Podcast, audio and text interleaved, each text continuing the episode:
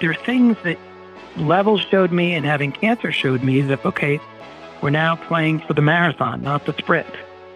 And if I don't do this, nobody will. So now, having hopefully come out on the other end, and I say that quite honestly, you know, my cancer could always come back and I may have to get more radical surgeries. But the way I look at it is two important things. One, this is a lifestyle that I have to maintain now.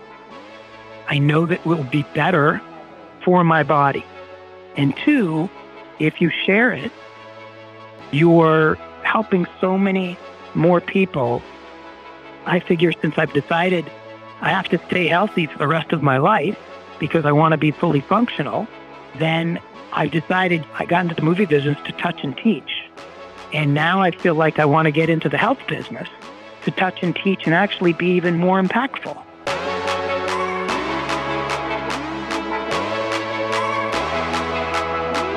I'm Ben Grynol, part of the early startup team here at Levels. We're building tech that helps people to understand their metabolic health, and this is your front row seat to everything we do. This is a whole new level.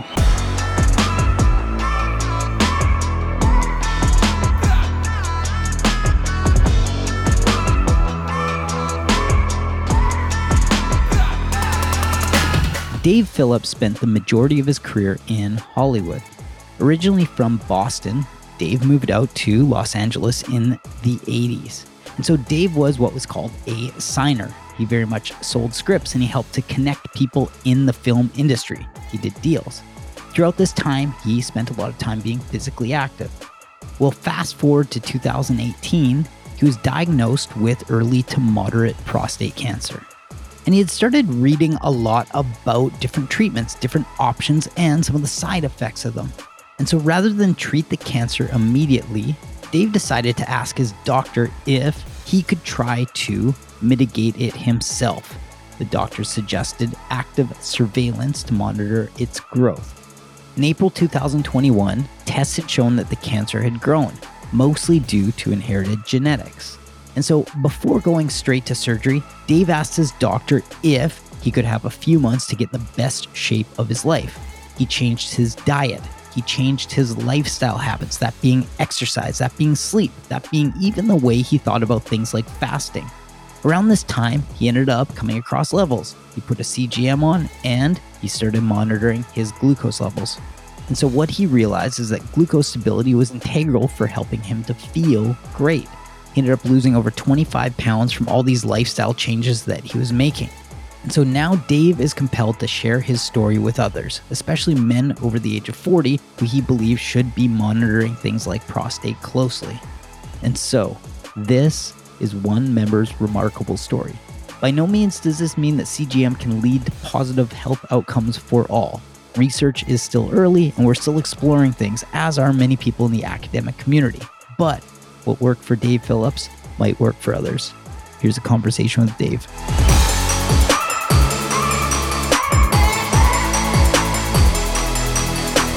Really, really excited to do this with you and to jam with you. You've got such an incredible story and the way that you use the CGM and integrated it into your life and how some yeah. of your behavior changed around it. But thought it'd be good to go all the way back back to your background. So from a career perspective, you're based in LA and you've had from what it sounds like a career in Hollywood. Let's start there. What exactly you did and how you made it to Hollywood to begin with.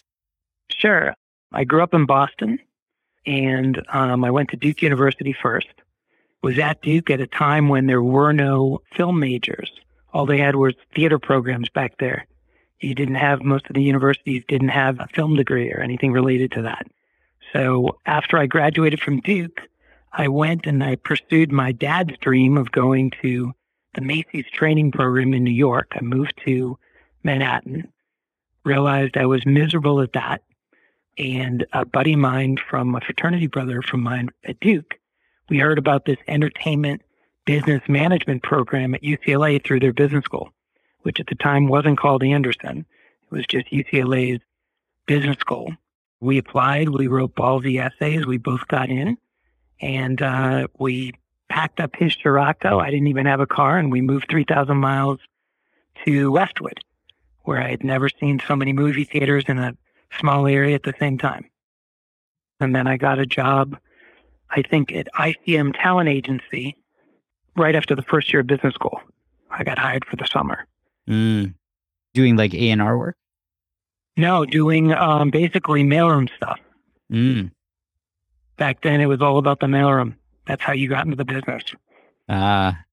And so then what was it when you started working in film? What was it that you started working on and how did you get exposed to that? Well, so when I was at business school, one of the classes I went to in the regular school was a film class taught by Peter Guber, who was a Hollywood producer at the time. And I used to literally follow him to his car after class and bug him. And he wrote a letter to ICM. And another man by the name of Strauss Zelnick also uh, was a mentor of mine. So when I graduated from UCLA, I was called into the dean's office because I had decided to start in the mailroom training program at ICM. And he was like, look, you can't do that. You're bringing down our earnings curve. And the funny thing is, you know, most MBAs were coming out at much higher salaries, and I took a job for $200 a week. And that was because, you know, you just in Hollywood, you learn the most from the information that comes into an agency.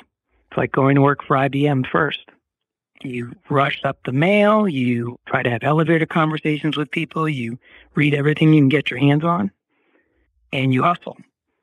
And so this is the late 80s, and you hustled, hustled, hustled for over a, a decade.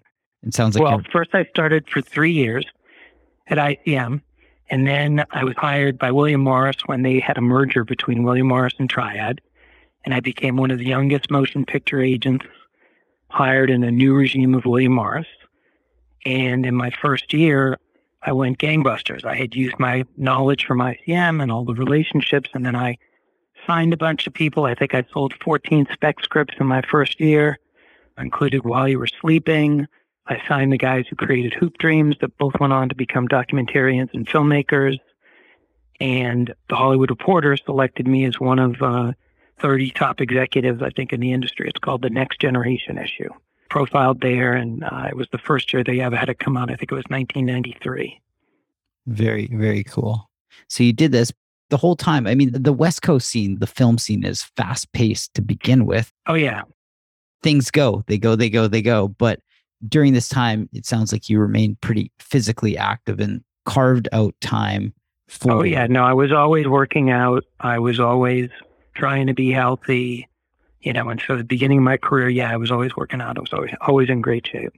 And I think it, it's probably I don't want to say easier, but you're surrounded when you are on, especially on the West Coast, you're surrounded by in Los Angeles, you're surrounded by a lot of people who care about their health. Everyone does generally care about their health, but from a food perspective, the choices are a lot different than, let's say, if somebody is in the Midwest, it might be a little bit harder to find these options because the exposure to these things is much different. And so you're surrounded by, I'm assuming, people who all carry these same values when it comes to exercise and diet and well, food and lifestyle. Yeah, that's a good point. I mean, obviously, presentation is a lot of it, you know? So you have to look a certain way, dress a certain way. You're trying to climb up a greasy pole, which is Hollywood, and you're trying to make good impressions. In my case, I was a signer. I was a guy who they sent into meet with clients from other agencies and tried to bring them in the door and tried to sign them. And I was really good at that. So I think you have to be aggressive. You have to be in shape. You have to be healthy. You have to be able to bond with people. And so what's interesting is I think I had a good notion of working out, but I didn't really have the whole eating thing mastered. You know, that wasn't until really years later. And so fast forward to mid 2000s, it sounds like you mm-hmm. started to experience some health issues. Yes. So I had been an agent for years and a producer with 20th Century Fox. I sold a bunch of movies that I think we've discussed before Good Luck Chuck, Like Mike. And I was in it. I represented many writers and directors. I represented a few actors like uh, Daniel J. Travanti from Hill Street Blues and Brooke Burke who went on, I think she was a star of Wild On, and then she has become a model and she won Dancing with the Stars. And so she's done a lot too. And so I was around people who pretty much into getting in shape. And so what happened is I got, let's see, I think this was right before I sold a script which became the sequel to Bruce Almighty called Evan Almighty with Steve Carell. Mm. Right before I sold that, my girlfriend at the time was pregnant and I started getting uh, back pain on my right side. And it ended up being something called foot drop. It was excruciating back pain on the right side. And I decided to get surgery right before my daughter was born because I wanted to be in the best shape for her. And so I had my first back sur- surgery for something called foot drop. I think it was, quite honestly, I think it was I used to stretch so much and do some clicking. I don't know if you know when you go side to side and you can click your hips a little. Mm-hmm. Well, I honestly think that that's what caused my first situation from over clicking. It's almost like when you see kids that are cracking their nails too much. Years later, they may get arthritis. Right. So I honestly thought that was the cause of some of my initial uh, back stuff. And uh, I ended up raising a child mostly on my own, carrying a briefcase in one hand and a baby bag in another while I was still representing clients. And uh, I was doing it. It led to, I think, after the early 2000s, I think I was good for my back a couple years. And it wasn't until 2015 that I had more back issues, and it led to me getting an artificial disc put in my back, which is very rare in America. I think it was then. Maybe they're more they're more done now, but I wanted the flexibility to still be able to do yoga. So. I did the original Bikram's yoga with Brooke, which is the hot yoga classes. So I was really into that. But the reason I got the artificial disc put in was because I heard there was more mobility. So you wouldn't use lose the flexibility.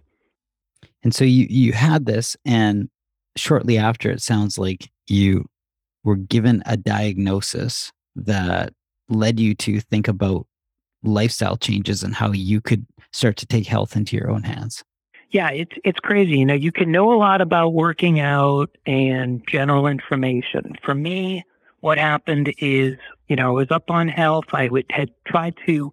I went through rehab and some Pilates and some stabilization stuff. Every time after back surgery, you know, I ended up having a neck surgery for a pinched nerve, and then I had three back surgeries. The last of which being the artificial disc put in when I would, I think, in 2016.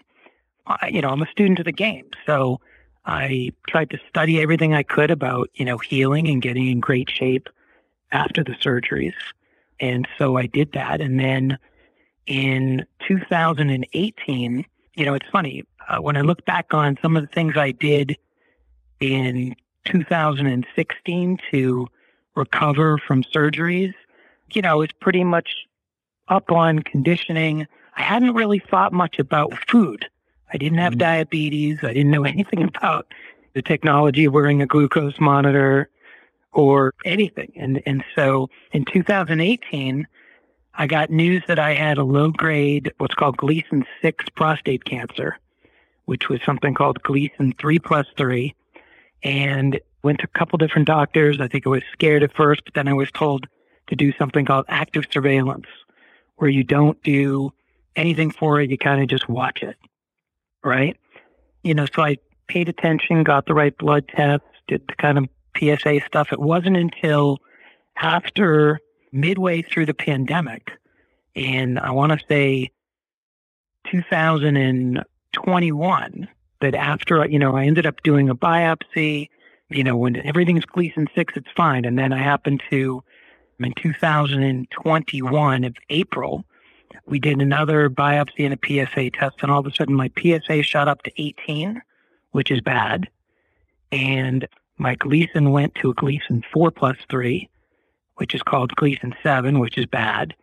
And then I was told to do a genetic testing, which I can't encourage men more to do, which is, you know, why I put in my article and why, you know, we're at a time right now where science can show us so much and knowledge is power. So one doctor said, why don't you do this test called a color test where you spit on saliva and they send you back, let you know if you have one of 200 types of cancers in your genes. And it came back and said I had something called a mutation in the BRCA2 variant. And what that ends up being, just in case your listeners don't know, it's crazy. It's, you know, known in women as the breast cancer mutation, where if, if women have the BRCA2 thing, I think they have like a 70% chance of getting breast cancer before they're 80. And in men, it means you have a 35% chance of getting prostate cancer. And then I believe a 10% chance of getting pancreatic cancer, 5% breast cancer, 1% melanoma. But the critical thing here is that this BRCA mutation mostly is hereditary in Ashkenazi Jews from Europe, which is like a weird thing. So one out of every 400 people in the world has this BRCA mutation, but only one out of every 40 of Ashkenazi Jewish descent have it. And so what that did is the minute my PSA went up and the minute I went back to urologist, everybody was like, uh oh, now we have to act. There's no more active surveillance. We have to do something. And the minute they found out about the guys at UCLA found out about the BRCA, they said your options are limited because of BRCA, which we don't know much about, but we know it tends to lead to more aggressive cancer. And it tends to, I think in my case, they had also detected something called cribriform in the couple tumors that were there. So I was immediately told I had I had two choices, either to get my prostate removed or to get radiation.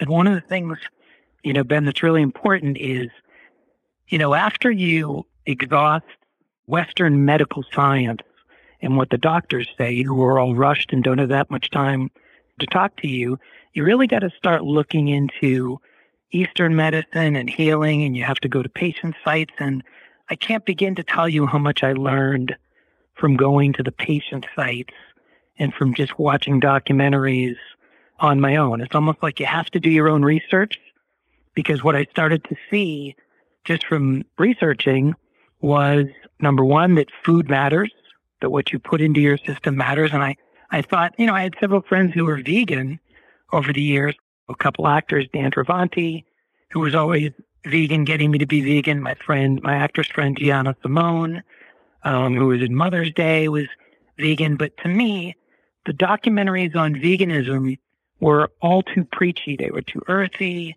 You know, I love chicken and fish. I wasn't that much of a meat eater, but I didn't really see the connection. So two epiphanies kind of happened to me. I want to say in the spring of 2021. You know, at first you have this realization that, okay, wow, I have cancer and it's crazy and nothing I expected, but it's a fact. And now the question is what you're going to do about it. So from a layman's side, as I started reading the patient advocacy sites, I saw that the quality of life standards after you had either radiation or had a radical prostatectomy, which is taking your prostate out, what so many of the patients said they never said is they never told them that 20% of the time they would have incontinence or leakage. And then 50% of the time they would have sexual side effects and they might never be able to have sex again. And to me, I had raised a daughter on my own for 15 years. I was a single dad and I was definitely active. And, and the first thing out of my mind is I was going to learn to see what other procedures are out there as opposed to just getting my prostate taken out. So I'd say the first thing I did was okay, let me study on other alternative surgeries or ways to get rid of the cancer. And then the second thing is I watched this one documentary that my actor friend Dan Travanti literally called me every day for a week until I watched it. And it's a documentary called Game Changers. It's on Netflix, changed my life. To me, it was the best documentary I'd ever seen because without being preachy or talking about all the earthy things about being a vegan, Game Changers in one hour's time spoke to me in a way no other vegan documentary did. It was a guy who was at the UFC. He assembled the best doctors that he could. He went through an accident, I think, with his knee or his leg, and he assembled, with these doctors, he assembled something like the 20 best athletes he could find. Guys from every sort of sport, and not just everyday people. He assembled like the world's strongest man, the best distance runner, and all he did with doctors was a simple test. He had them meet meet for a couple days and then checked their blood and checked their erections at night and checked all these different statistics and then had them eat plants for the same time period. And he showed them afterwards the difference in the results. And it was extraordinary, Ben, because hands down, you had these massive athletes who said they had all learned to be on a whole plant diet because the fallacy of meat making you stronger was just that. It was fallacy. They found out that, you know, gladiators found out that whole plant diet was much healthier for you, better for your blood, better for your oxygen. And the minute I watched that, I was like, okay, I'm going to interview different kinds of surgeons and urologists, and I'm also going to get myself in the best shape possible prior to any surgical decision I made. And I wasn't tremendously out of shape, but I was, you know, I think over the pandemic, I had gotten up to something that was high for me, which was kind of like 176 pounds. And I reasoned like one of the surgeons I met who I thought was brilliant, who offered me this focal treatment that a very close friend of mine had actually underwent and done after interviewing doctors all over the world. He told me about it. was this procedure called FLA, where they just ablate the portion of your prostate that has the cancer. And to me, I became so such a voracious student of the game or studier of all knowledge that it dawned on me that there had that there was scientific facts going on about being vegan and game changers lit the fire. Then I spoke to a couple of my vegan friends. I completely changed. You know, the minute I made a decision to get surgery in August, I think it was in May or June of the same year, 2021, where I called the surgeon. I said, Look, do I have time to put the surgery off for three months? He said, Yeah. He said, It's pretty slow growing. What do you want to do? I said, I just want to get my body into the best possible shape to heal. And so I believe I can lose 30 pounds before then. And he said, Go for it. I've never really had anybody do it. I love your attitude. Go for it. And with that, I was on my vision quest. I uh, started intermittent fasting. This is before I knew about levels. And I started only being a vegan. I only ate a couple times a day. I worked out three times a week. I learned how to do HIT and Tabata. And I just literally changed my whole life and made health the number one thing in my life. And I was determined, I guess, to you know not go lightly into the world of uh, giving up or just letting cancer get the best of me. So I joined a few support groups. I listened to other people, and I tried to just scientifically determine my destiny. And so I was able to lose 30 pounds before my surgery. And what's funny is after my surgery, I noticed in the first month, you know, when you're not working out and you're wearing a catheter, and I noticed I gained 10 pounds so quickly. And it kind of pissed me off because part of it's being inactive, part of it may have been not eating as strictly as before. And then I somehow saw a blurb or got a email as I was researching stuff. I saw something about levels, and it said there was this beta app available, and I was like, I joined up, and when I got it, it was it was like another moment of game changers for me. My brother's a doctor. I've always believed in science. My oldest brother is a family practitioner in New England, and levels just broke everything down to me in such a concrete way, like nothing else did. I put on this glucose monitor. I start reading these tips, and I realized that, okay, the second half of my getting into the best shape, it's like I looked at pre surgery as the first half of the football game. And all of a sudden, I looked at the second half of the football game as the next six months after surgery. And the reason was for that is I was determined to be able to live the life that I did prior to knowing about the cancer. And I wanted to have a full life. So what that meant was that after surgery, I wanted to get my weight down to the lowest possible I could. I think I got down to 145 prior to surgery. It was like 31 pounds. Put on 10, so I was at 155 a month after surgery. And I just decided, okay, using this CGM, I learned about sugar. I learned about eating almonds at every meal. I learned about intermittent fasting. I mean, the levels stuff, the tips on of information were so unbelievable to somebody like me. And I started sharing it with my cancer group. I started sharing it with everyone I knew because it worked. The next thing I knew, what was important for me, I think, post cancer was what was my six month test going to show? What was my PSA going to show?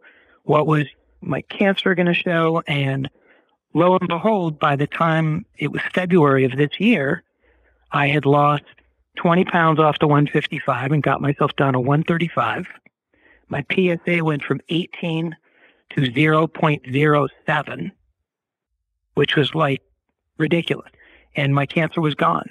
There was no sign of any cancer on my MRIs. And so then I think some of my doctors were perplexed saying this can't be true, just like they were perplexed when my PSA went down a lot just by being vegan before surgery. I think my PSA went down a three from 18.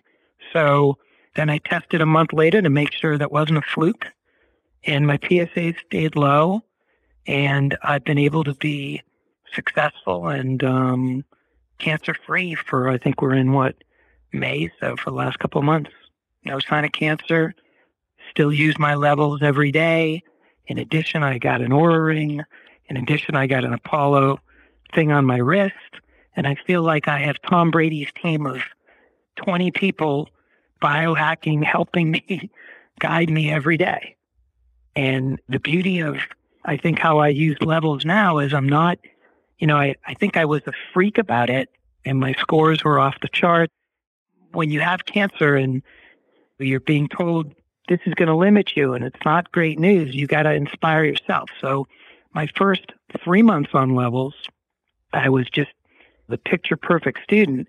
And now I feel like I've gotten to a place where I can understand the brackets of levels.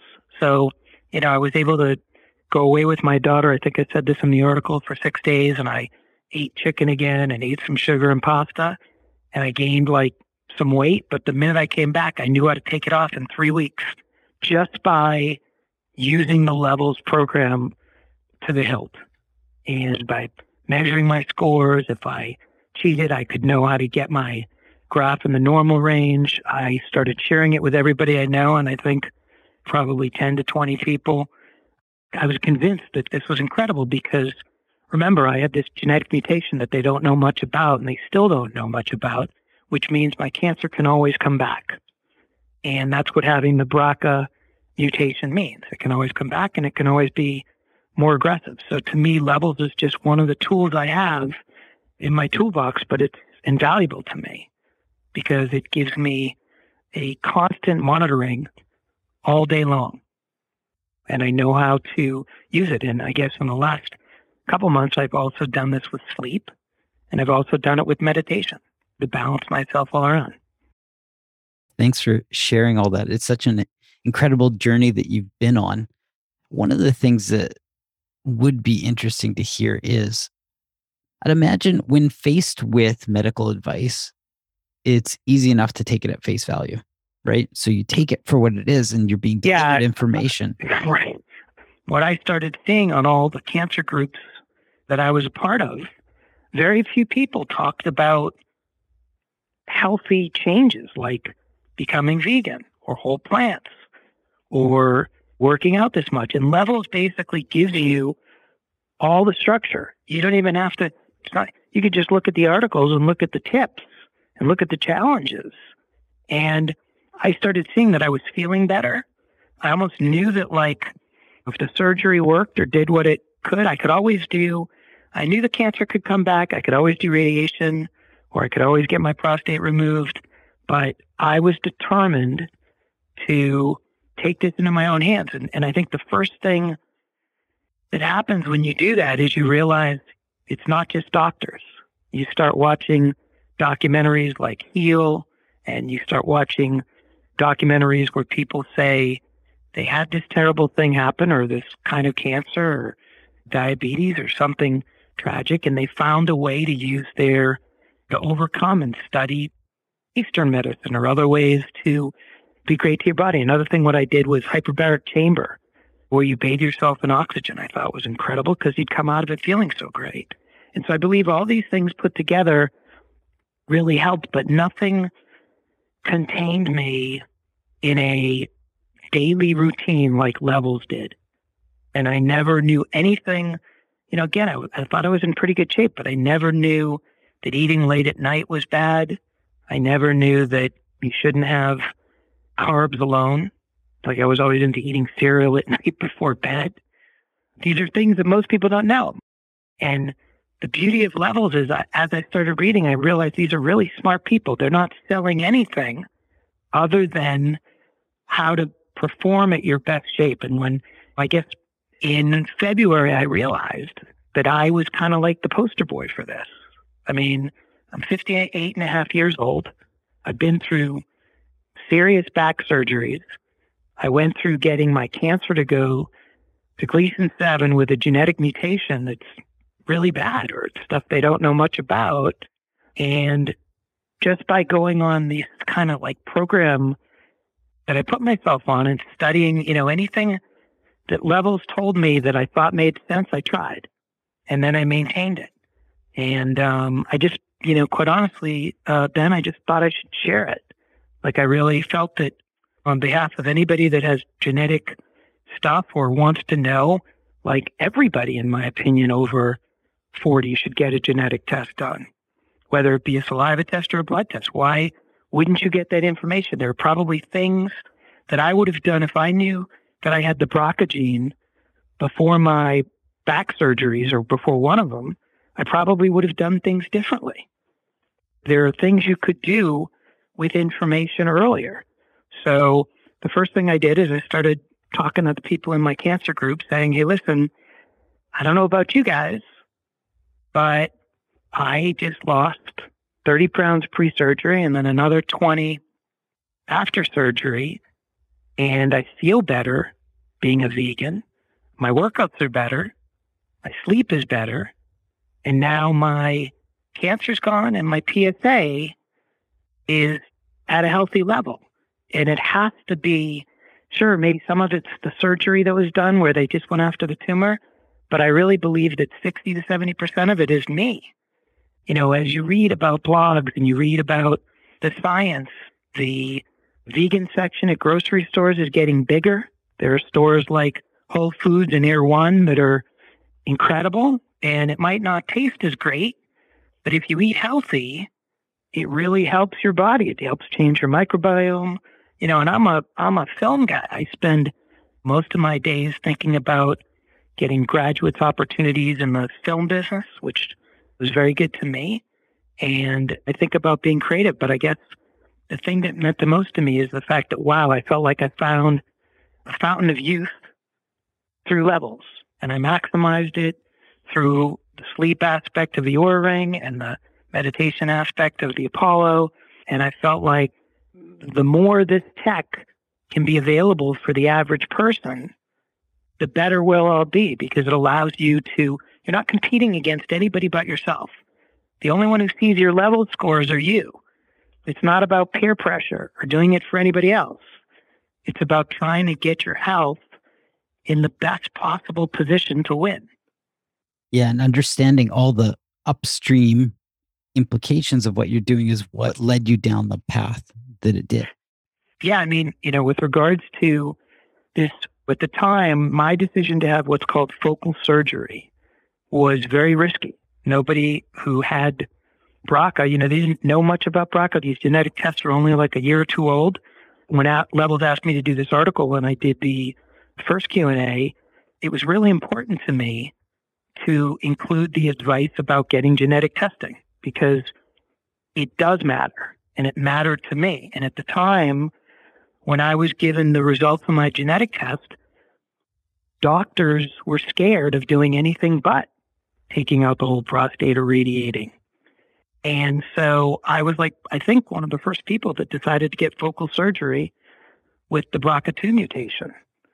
And part of that was you're on road that nobody has traveled. And, um, you know, what's interesting is that when you compare the stuff, you know, women now, like Angelina Jolie, a lot of them are having their breasts removed or getting procedures done when they become BRCA positive, whether it be BRCA1 or BRCA2. But when you do the correlation between women and men, there aren't too many guys running to take out their prostate with the risk of them never having sex again. It's not the same equality between women and men. Women are prophylactically taking out their breasts or taking out their ovaries when they get told of BRCA or tumors to preemptively, you know, increase their odds. But I've never, of all the things I've said, there's no doctors now, and I've watched a bunch of videos and talks on cancer, and no one's basically saying, hey, you should just all men should run out and take out their prostates because they're learning that there is so much more to cancer than just the tumors and the diagnosis. And I know this because I lowered my own PSA from 18 to 3 just in three months of being vegan, working out, and eating great, sleeping great. I did that on my own. Then post surgery, I lowered it even further by using levels. And again, I, I can't thank the people at Levels enough for inventing it. The information goes straight to me. I don't have to compete with anybody. And Levels to me has been invaluable. So I wanted to share that information, especially with people who have cancer. And it, it dawned on me, quite honestly, that at 58 and having the year and a half that I've now had since doing this and conquering it, I just want to share the knowledge. I want to share the knowledge to anybody who gets cancer or anybody who's overweight that if you try out levels, there's no taskmaster that's going to be whipping you and a trainer telling you to work out or eat better. This it's you versus you. So if you wake up in the morning and you had a bad night's sleep and your glucose level is at 120, 130, you can know that it's because you had a late night snack or ate before bed and you didn't get that much sleep. So to me, waking up in the morning, the first thing I do is check my glucose monitor. And I know if I've played it right. And if I have a couple bad days or I have certain supplements or certain things can throw off your levels, your blood sugar at different times or fruits can, I know that I know how to control it and get that line straight again. And I just completely believe that I helped my own cancer and my own genetic mutation by just being my own coach based on using some of these biohacking opportunities, of which levels to me is the far best. I mean, it just works. It's just like having the best coach ever. And if you decide you want to eat badly for two days, great. Then you at least will see it in your level scores. And you alone will make the decision, darn, I want that good boy sticker when I can look at my levels monitor every six hours and know that I'm getting like between the 70s and the 90s, not the 50s and the 70s It just becomes something that's important to you, especially when you have an illness or you have genetic issues. Yeah, you've taken your health into your own hands and it's what you do with it. It's what decisions you make every day. And so now that you've had this insight, you've seen the way that things like all the inputs, right? Food, sleep, exercise, stress, all of the things that make a difference in metabolic health and metabolic response have made such a difference in your life. But moving forward, what are other routines that you've established and kept with? The coolest thing about just if you evaluate what I was able to do over the course of the last year, it's miraculous, but I believe that anybody can do it. So my metabolic health went from 58 and a half to now 55. So I took three years off of, you know, my metabolic health. My PSA went down 18 points and my body fat went down lowest it's ever been. Right. So I use the glucose monitor as a way to help me keep everything in check and keep me on a steady line. If I decide to work on sleep, which I've done in the last couple of months, I've spent more time working on sleep. And I fully believe in this intermittent fasting because now I've put it in my head that I'm not going to eat anything until 12:30 and I'm only going to eat between 12:30 and 6:30. And I know factually that if you can go at night, the hardest part is to go between 6:30 and 9:30 10 before you go to sleep because that's when people are lying in bed or watching TV and that's when they want a snack, especially on carbs. So the hardest restraint for me is if you can fill up with enough stuff at 6:30 and you can get to bed without food in your stomach, you sleep better and your body does its best work during autophagy, which is, you know, the 13 to 15 hours or 17 hours until you eat your first meal at 12:30. And so there are staples that I've learned from levels that I always do. For instance, I always have a few nuts before I eat in anything. I next then I eat fats first.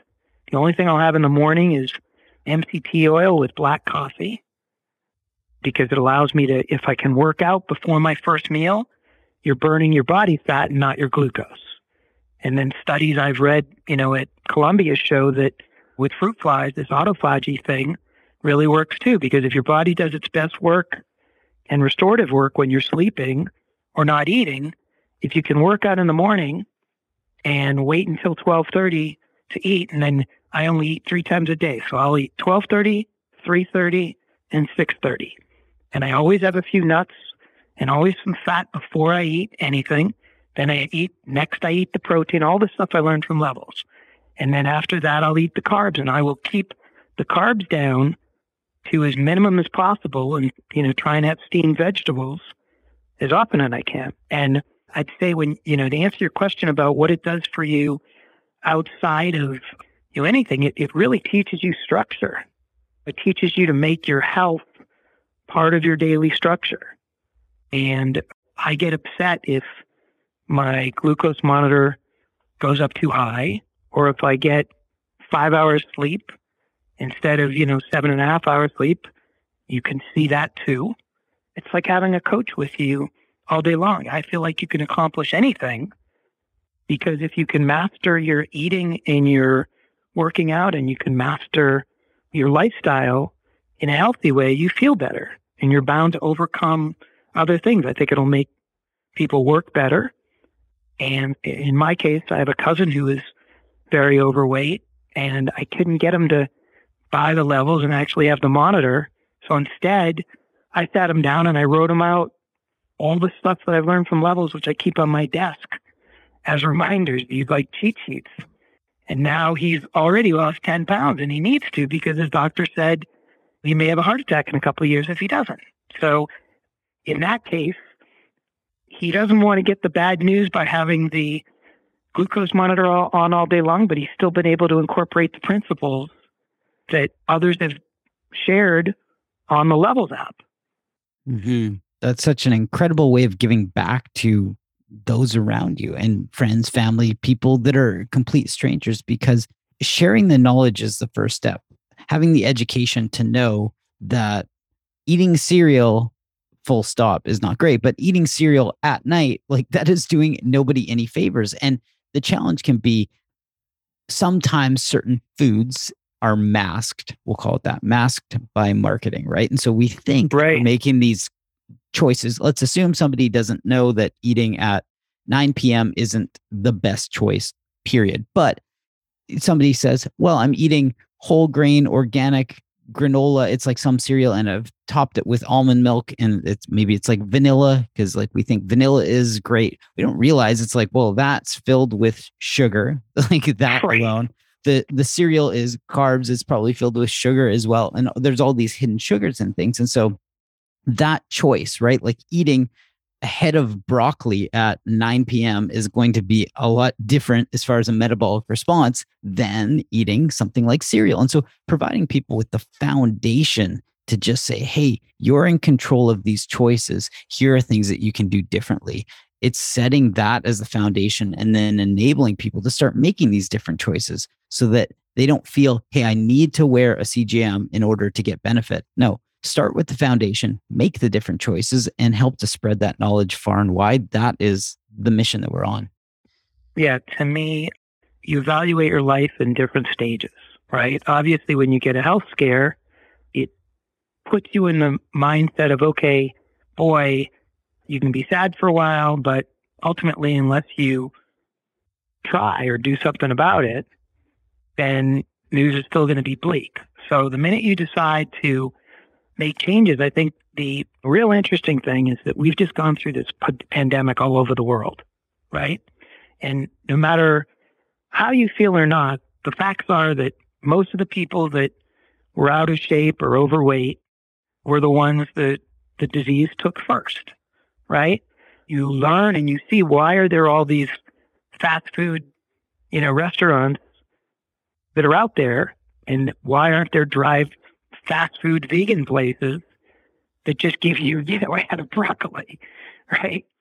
How is it that the average person hasn't put that together? And the, the main reason is because when they're driving around with their kids or just themselves, they think about cravings and they think about the fact that we're all wired because of processed food and all the years of cereal and all the stuff people put in snacks and candy, our brains get addicted to processed foods and sugar and the high that it gives us. But nobody, you know, everybody thinks about the craving for the quarter pounder or Big Mac and fries, but nobody thinks, wow, that's going to make me feel horrible mm-hmm. after it or hurt my body. I'm a guy who was pretty healthy, was in pretty good shape, but I never made the correlation until the last year that what I put into my body would change the way I feel. I always knew that if my weight fluctuated between 150 and 175, I knew that the extra 10 or 15 pounds would hurt my back a little more because you could feel it, the pressure. And I, I, these are things that I discovered, but I was never going to give up chicken. I was never going to give up the occasional burger. I just didn't even, you know, there, there are things that levels showed me and having cancer showed me that, like, okay, we're now playing for the marathon, not the sprint. And if I don't do this, nobody will. And so now, having hopefully come out on the other end, and I say that quite honestly, you know, my cancer could always come back and I may have to get more radical surgeries. But the way I look at it is two important things. One, this is a lifestyle that I have to maintain now. Okay. I know that will be better for my body. And two, if you share it, you're helping so many more people that kind of get stuck in like a woe is me phase. Like, yeah, I'm heavy or yeah, I have cancer. Or, yeah, you know, things aren't great. And they get stuck in the pattern. And at any time in life, you have the opportunity to make yourself better. And so for me, why wouldn't you start with your health first? Regardless of anything else, everything starts with your health. So if I can be an inspirational coach for people that get cancer at my age to basically, after you grieve with it and after you find your own support group, to help you with it, you have to be your own best friend. And so for me, I figure since I've decided I have to stay healthy for the rest of my life because I want to be fully functional, then I've decided, you know, I got into the movie business to touch and teach. And now I feel like I want to get into the health business to touch and teach and actually be even more impactful. I honestly believe that on a daily basis, if I can speak to five to 10 to 20 people who, in my first interaction with them, I can give a couple pieces of advice to people who are willing to take them, or they look at me and they say, wow, this guy looks amazing. He looks 45 for 58. No one knows that I had cancer. No one knows I have a genetic mutation. And again, I don't, I'm not a, I don't get paid by levels. I'm not, I'm not business wise a part of any company that would profit off of me saying this. I'm just your average slub that got cancer, that got to a certain level at 58, and he was told he had a genetic mutation. And all these doctors conservatively said, this is what you need to do. And I was determined to have a part in my answer. And so the best thing you can give to anybody and yourself is to share some of the stuff you've learned, hopefully pass it on. And so at the very least, when I'm on a Zoom call or I'm on a cancer group call, which I still do these with the BRCA community and the WeSpark community, it's really obvious that when I'm in a short sleeve shirt and everybody sees my levels patch on my arm or my Oura ring or my Apollo, I point them out within the first five or 10 minutes because it's like saying, I don't have all the money in the world to have 20 coaches like Tom Brady does, but I use these tools which are now available, like having helpful coaches. If you want it and you want to try to improve, this gives you the structure to do so. I consider it a great day when, even if my level scores aren't perfect, if I can get to bed at nine and my last meal's at 6.30 and I don't eat any carbs after that 6.30 meal, I consider that day amazing because I know I'm going to wake up with a level score of 83 or 90, between 83 and 95 on my glucose monitor. And that starts my day off with like a great feeling knowing that like my body was helping itself at night. Yeah, it's giving your body's giving a nod to you. It's your cue, your visual cue to say, hey, you're on track. Yeah, and nobody and the irony is is that I don't believe I could have recovered from surgery as well if I hadn't, you know, I'm I'm grateful that I had the balls to ask my surgeon if I had three months to just get in the best shape I could to help him, is the way I put it. And he was like, absolutely go for it. You have three months. And then he said to me after the surgery, you're going to continue to do this because your second half is what it shows when it shows the cancer is either there or not, and the PSA is either high again or it's not. And you're going to forever have to get your blood tested every seven weeks. But I was determined not to have to get a biopsy every two months. Those stink. Those take a piece out of you, not just literally, but every time you get a biopsy, you know, you lose a piece of your, you know, I almost feel like your chi and stuff. And so when I met with the surgeon in February and he basically said, these scores are incredible. I want you to pass this on to other people because never before have I seen somebody work as hard to get in shape before surgery and work as hard to get in shape after surgery. And he said, you don't need, he said, my friend, you don't need to get a biopsy for at least another six to eight months based on these scores. And that was like the greatest news I could ever hear. That was like it just told me that regardless of anything else that's going on in life, the health equation, when there's so much in the world right now you can't control, the one thing you can control is what you put into your body and what you do with your body. So if you can wake up every day knowing, hey, for a baseline, I'm going to try to control my intake. I'm going to try to work out on this schedule and I'm going to try to go to sleep so I get seven and a half hours sleep. Ironically, Ben, these are things we take for granted. I didn't know all this stuff until I got cancer. And I thought I was a pretty well educated guy. I wish I had known this 30 years ago because I bet you a lot of other things in my body would be feeling better. And I bet that if I can challenge anybody to try this program for two, three weeks, I bet you we can document things that they've done better, whether it be sleep or intestinal or the way things move through them.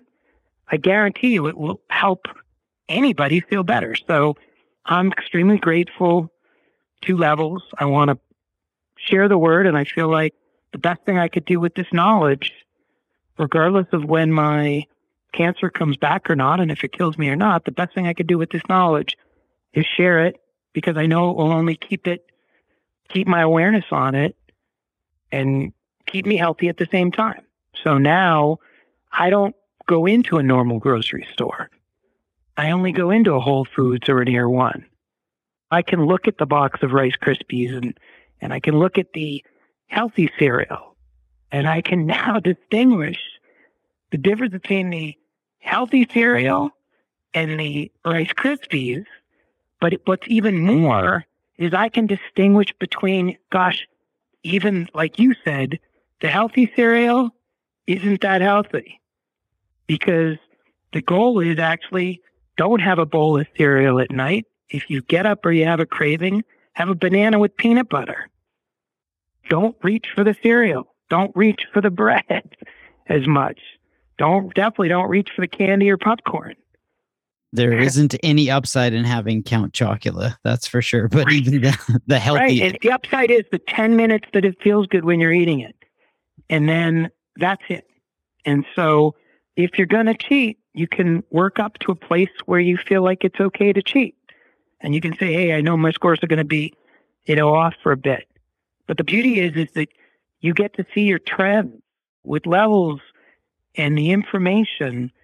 It's like a baseline. Even when I got to 135, I reasoned that it might not be the best maintenance weight because people said I started looking too skinny. You know, even though I'm in great physical shape and I work out a lot. And so I figured, okay, now I know, you know, if I want to like have a maintenance weight between 135 and 140, I can do it. And it's not like just waking up and looking at the scale. Levels is so much more important. If you can master the sugar intake and master the information about it, it's so much more vital than stepping on a scale. Gives you that information and that feedback in real time, yeah. which is something that is yours. It is your biometric data. Yep. And I think, I don't know, to me, there should be, you know, TV show that we make called Biohackers, which is like, you know, Mission Impossible, but with people all getting information. You know, it was interesting. The other day, I think I saw an episode of, um, you know, Billions where they had one tracker, but I think this will become the norm. If you can learn that if you can follow these principles or even just know about them enough to follow them when you really decide to, you can prophylactically control your destiny more. You can have a say in how many. I mean, the, the miraculous thing is, look, I started to study this more and more in other areas. I mean, I have friends that are in the music for health business, and they studies now show that if you listen to meditation music as much as you listen to it during the day at work or at home, that leads to less insurance bills or less trips to the doctor. You know, if someone's not feeling great, it would be terrific if their first recourse, instead of blaming somebody else, they can say, hmm, well, let's figure out over the last week have I eaten right? Have I worked out right? Have I gotten good sleep? Those are like the first three places to go now. And that's kind of stuff that, you know, even when I was working out or a busy executive or juggling 200 calls a day and in meetings all day long, like things I didn't think about. Now I, I very rarely go out to eat for meals because I quite honestly don't want to be, I don't want to have the bread served to me first. right? Yeah. Like there are things that they do at restaurants or fast food places or takeout that the way our society is set up, they work against you, not for you.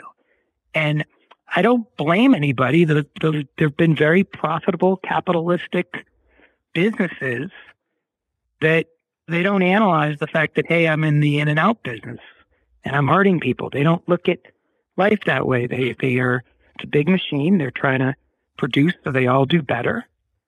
Right. And the first question I normally think is, why don't we just have top executives from levels in these companies? Why don't we just walk into these giant dairy plants or these giant meat plants and say, hey, how do we make the stuff you serve healthier? So we're saving people's lives. And uh, ironically, that's the big question we're all going to face with humanity going forward. After having this pandemic, are we going to try to help people or hurt people? And do we care about our fellow man or ourselves? And I think the goal for the first 10 years of this needs to be getting people to care about themselves. And what Levels does is it allows them to have the information on a constant basis. So you have a chance to care better about yourself. And I'm just the extreme case of being a poster boy, single dad, got a genetic mutation, and got his cancer to rise to a level where it was urgent to do something about it. And I guess something clicked in me that said, I've never really cared about living to be 90, but I care about living to be 75 with all my tools in the toolbox. And so for me, most of my motivation over the last year became okay, I might not be able to control the cancer, but I can control what I do with my body. And I'm going to make that the number one priority over everything. I mean, I think I'm still a pretty good dad, but my daughter, in the meantime, lost 20 pounds the last year too, just based on how I changed the house and only stopped good stuff. And she now just won the national cheerleading um, finals with her team. And she was a dancer when she was young. And I encouraged her to get back into cheerleading this year. And I couldn't get her to dance for the last five years. She got back into cheerleading, and there's no question that she helped her team win this title. And she lost 20 pounds and she feels great about herself. And she's sitting there making steamed vegetables with me. And I'd say that's almost more fun than any trip to any drive through that I've ever made with her. If we can be a small part of these ongoing and meaningful changes, it's that means the world to our entire team. It's funny because when I thought about it, I try to think about different areas and things you can go. And I'm a firm believer in sharing. Some things don't work. You can share that. Things that do work, I want to share it. I was very depressed a year ago when you get bad news and you're told you have something that not many people ever do and that it's going to change. You know, for me, I wasn't prepared to, um, you know, I'm still looking forward to finding a life partner. And I was forced in a situation to be a single dad and raise my daughter alone for most of the time. When I got the levels monitor and I got into learning and seeing stuff that empirically made sense. And then I got to see it, its results in me on a weekly basis and look at some of the trends. It blew my mind and it encouraged me further. And so I can confidently say that got my sex drive back. I'm healthy for now. And the only way I can stay healthy is to stay off the sugar and hopefully continue the intermittent fasting and continue the workout machine. It makes a big difference as far as the way that you feel day in, yep. day out, and the way yep. that you navigate the world. I mean, here's the incredible thing, too. My workouts have completely changed. Pre surgery to lose 30 pounds, I was running three times a week for 60 minutes at a time, sprinting on my elliptical, and I was working out two of the other days. So I was working out five to six times a week pre surgery to lose the 30 pounds. Now that I wear levels and I've got my body down, my workouts are so much less. It's incredible, but I only work out three days a week and I only do HIIT.